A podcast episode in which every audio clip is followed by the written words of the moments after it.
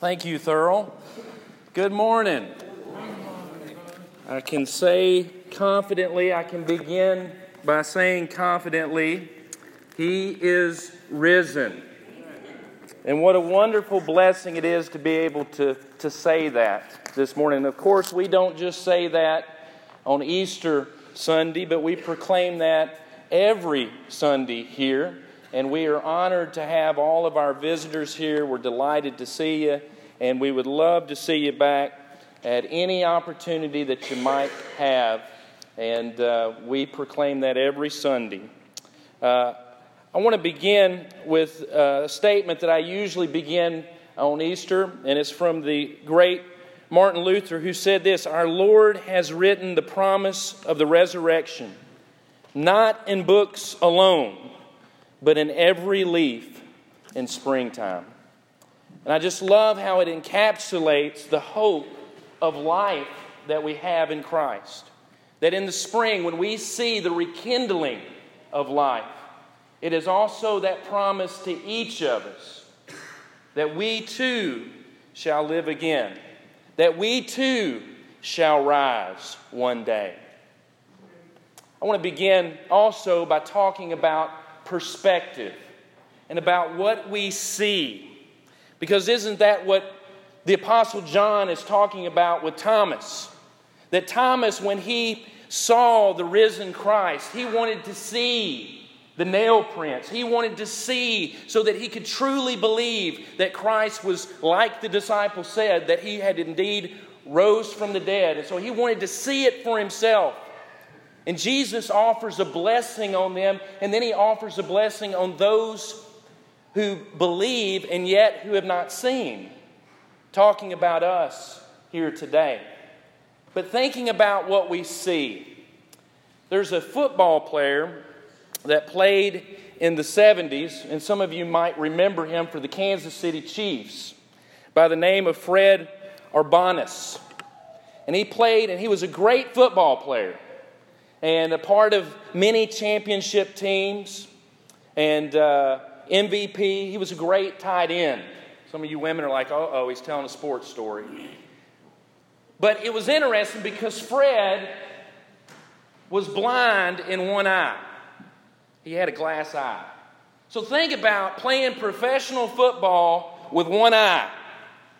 Now, it's, it's hard enough, isn't it, to play football but to have one eye and not to be able to see everything that's coming at you, can you imagine how, how much of an athlete he was to be able to excel in the professional football league with one eye?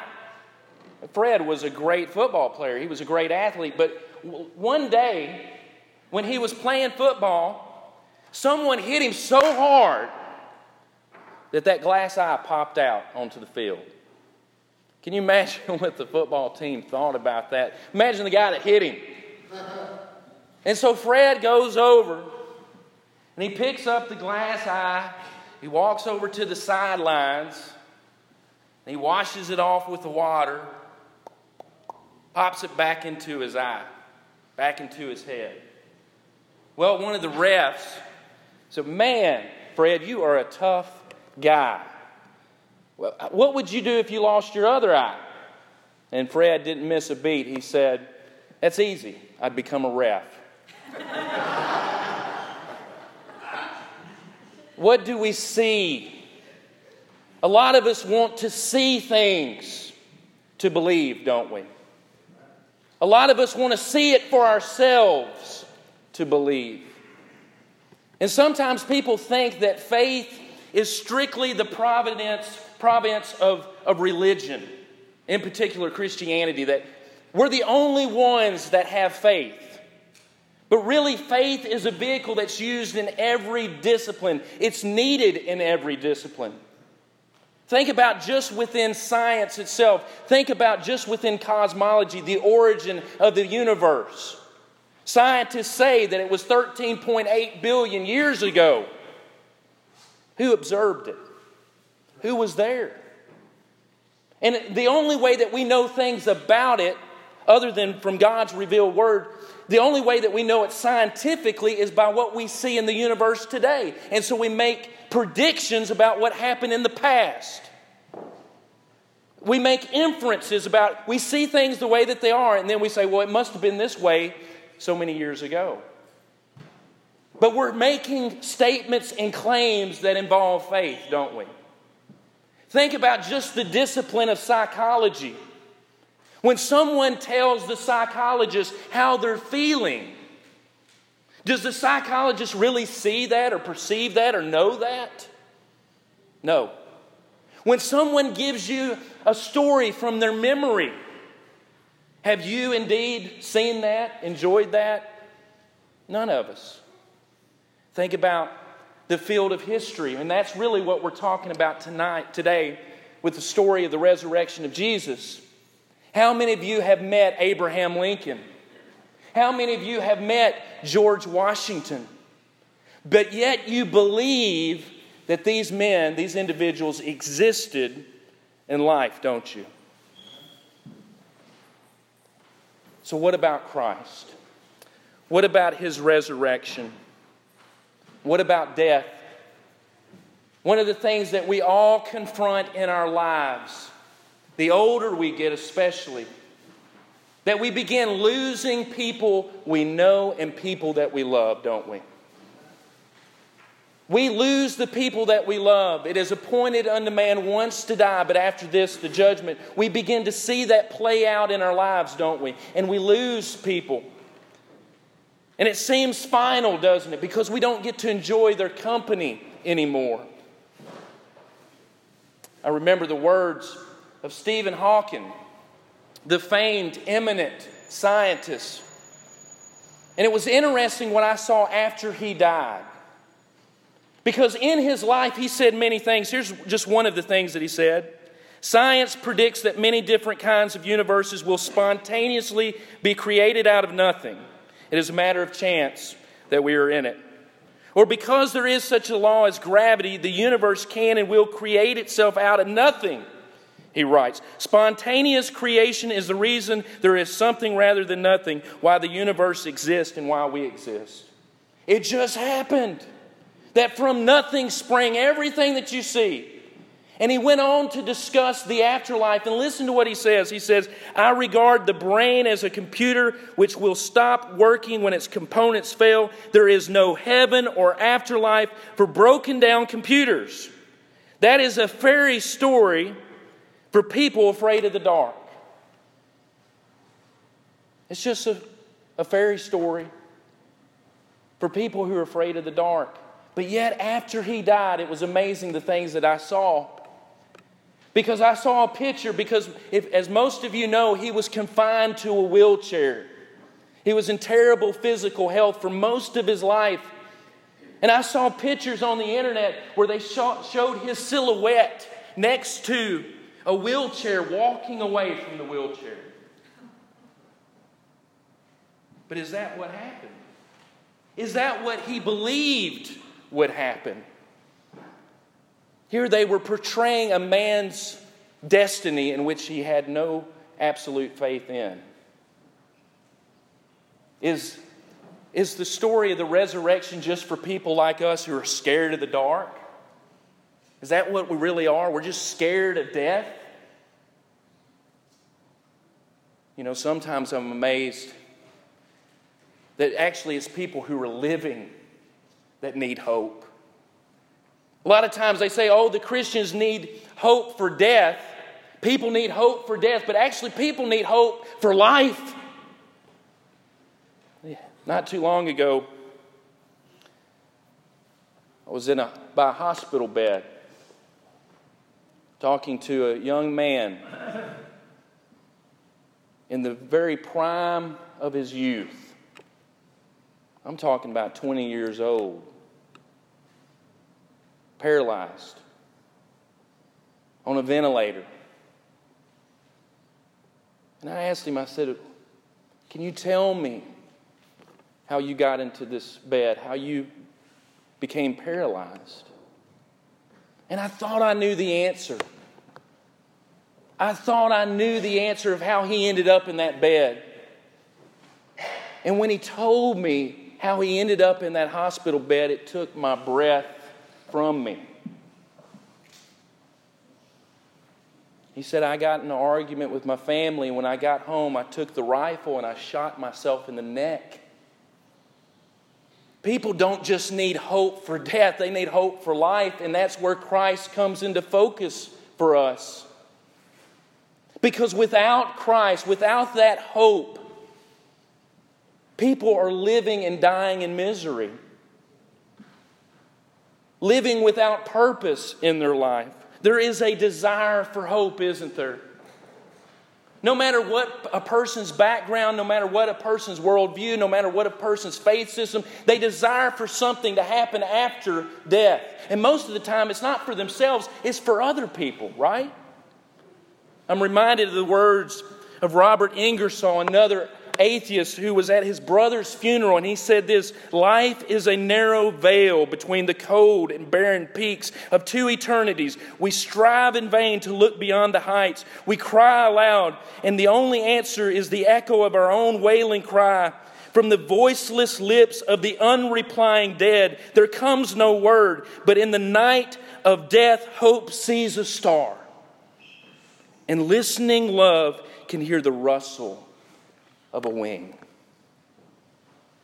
Even that atheist at his brother's funeral desired to see some form of light, some hope for death. He said something very interesting From the voiceless lips of the unreplying dead, there comes no word. Is that true? Do we live with just the si- silence of the dead? Maybe within our lives we do. But there was one who rose and who speaks from death and who is alive. Do you remember that story that Jesus tells? It's a haunting story of the rich man and Lazarus, and it's about the afterlife. And he describes that the rich man who was affluent and had everything in life ends up in a terrible place, a place of torment, and Lazarus, the poor man, the beggar, ends up in heaven. And what he says at the very end, the rich man begs for one thing. He begs that, that, that, that Abraham send Lazarus back, that he raises him from the dead so he could warn his brothers. And Abraham replies, If they hear not Moses and the prophets, neither will they be persuaded though one rise from the dead. And isn't that true for our world? That so many people disbelieve, yet someone has indeed risen. Will you be persuaded today? You know, there's things within our, our experience that point us to the supernatural, to the spiritual truths of our existence. For one, we have a sense sometimes of being detached from time itself. C.S. Lewis said it like this We're, We are so little reconciled to time that we are even astonished at it. How he's grown, we exclaim. How time flies, as though the universal form of our experience were again and again a novelty. It is as strange as if a fish were repeatedly surprised by the wetness of water. Haven't you ever felt that way? That you felt as if time was behaving in such a way, and it's, it's what all we know. We've never known anything except for time, but yet we're so little reconciled to it that we're amazed by it. Another thing within our experience is our, intent, our intense longing for something else. You know, when you try to satisfy yourself with the world, you find yourself insatiable. We're never satisfied with this world. We're always longing for something else. And that something else is eternity with God. Another thing that points us to the supernatural is the moral order that we find in this world. We have visceral responses to that which is evil. When we see evil, when we see the things that happen into this world, we viscerally respond to it, don't we? Say that's evil, that's wrong, that's right. And also the supernatural fact of love. And again, when we begin to think about the afterlife, is it so much that you want to just survive? Or is it you want the love that you have for someone else to survive?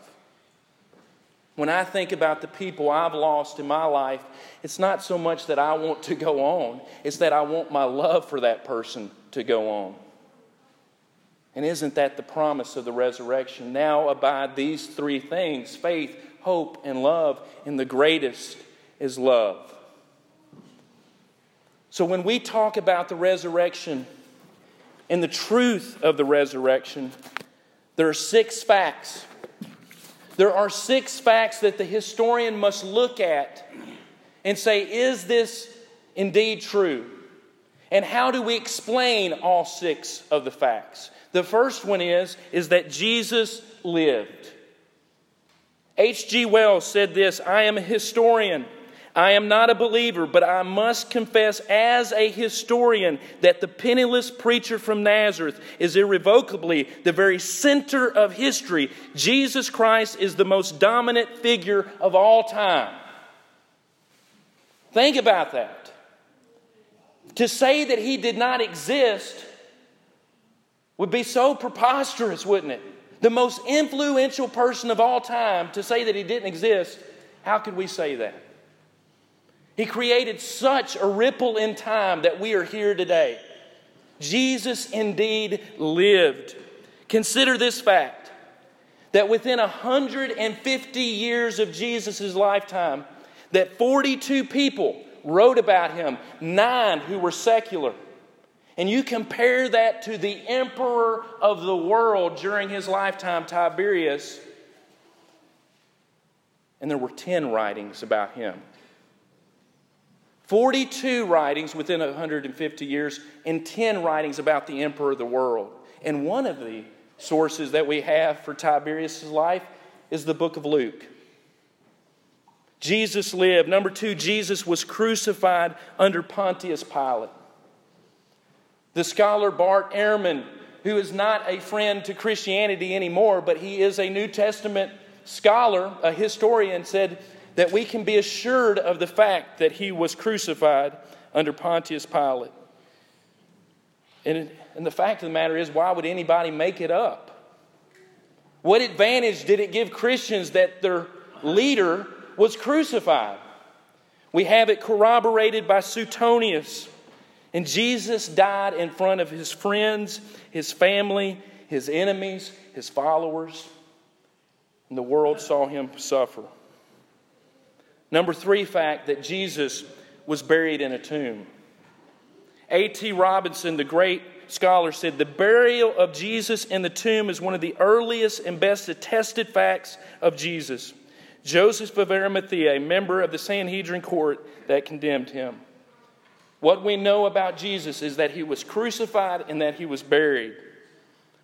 Number four fact that women found the tomb empty on Sunday morning.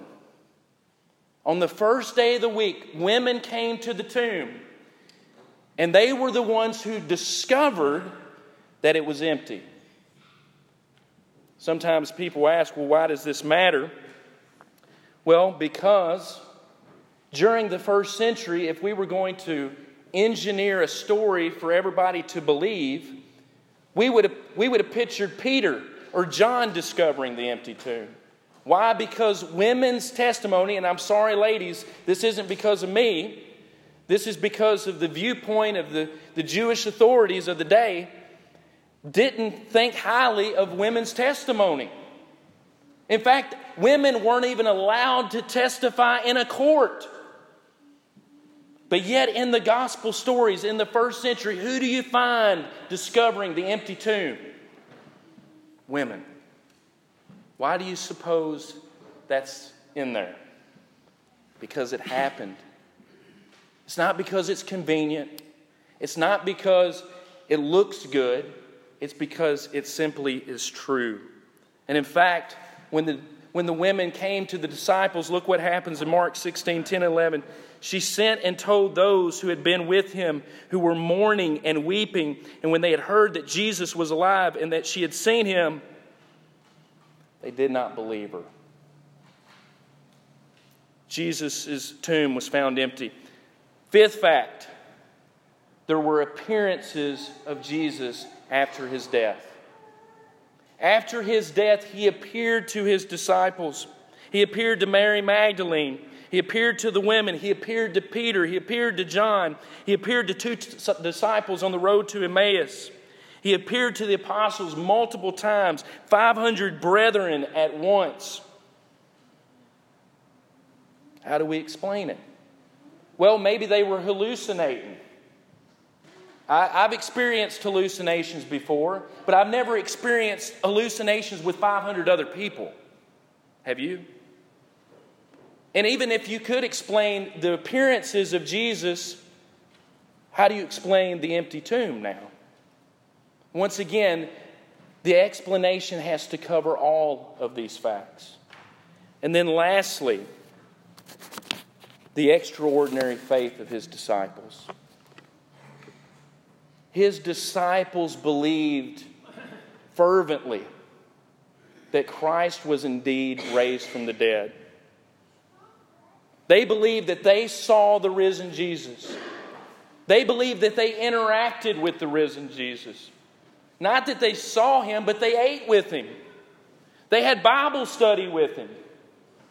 And in fact, they believed it so much that Peter was crucified upside down, that Andrew was crucified on an X shaped cross, that Matthew was impaled with spears in Ethiopia and then beheaded, Nathanael was whipped to death.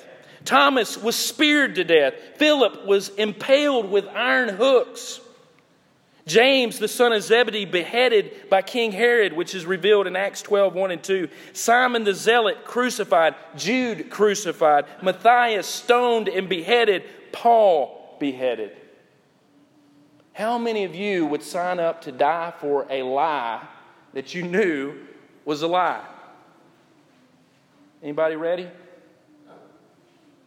The fact of the matter is, is his apostles, his disciples believed that Jesus was indeed risen. And that's why they weren't afraid of death. Because they knew that Jesus has the last word on death. The great Simon Greenleaf, who is the founder of Harvard Law School, wrote a book called The Testimony of the Four Evangelists who concluded his book. He began his book, his investigation of the resurrection, as an unbeliever, as a skeptic, ended it with this statement Either the men of Galilee were men of superlative wisdom and extensive knowledge and experience, and of a deeper skill in the art of deception than any and all others before them or after them, or they have truly stated astonishing things which they saw and which they heard. So, which is it? Will you be persuaded today that Christ indeed lives? Why does it matter? It matters because, number one, there is a God. You can't have a dead man supernaturally rising from the dead grave without God existing, right? Number two, that the law and the prophets are true. The Old Testament's true with all those prophecies that talk about Jesus rising from the dead and his life here on earth. They're true. The teachings of Jesus are true. Your sins can be forgiven through Jesus. Christ is truly reigning from heaven. The gospel is truth. The Spirit of God indwells. The same Spirit that rose Jesus from the dead, Romans 8 11, can indwell in you and give your body life.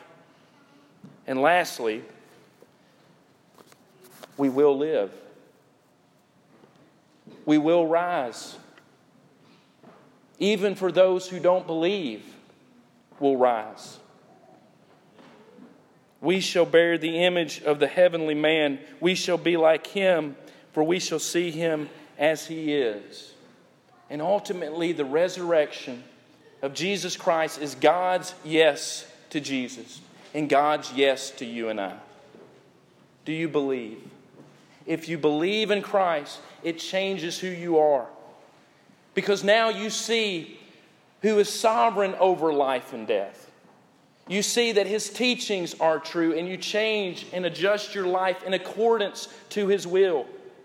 That not only do we serve a fallen Savior, but we serve a risen Christ. And the Bible says is that we confess that faith in him. We say, Yes, I believe that Jesus Christ is the Son of God, risen the third day. And we enact that in our own lives through baptism. Baptism is the gospel portrayal. We die to ourselves, we're buried, and what? We rise again. And one day, the future of mankind, as, as Art said, the greatest day in history was Jesus rising from the dead because our destiny depends on it. Your destiny depends on it. If Jesus didn't rise from the dead, your destiny is in, in a grave, forgotten. But if Jesus indeed rose from the dead, it assures us of life eternal. Will you make that choice today to serve Him? We're going to sing this next song to encourage anyone who has a need to confess Christ, to be immersed into His body, the church, or to repent of sins or prayers of healing. If you have any need, won't you come now as together we stand and as we sing?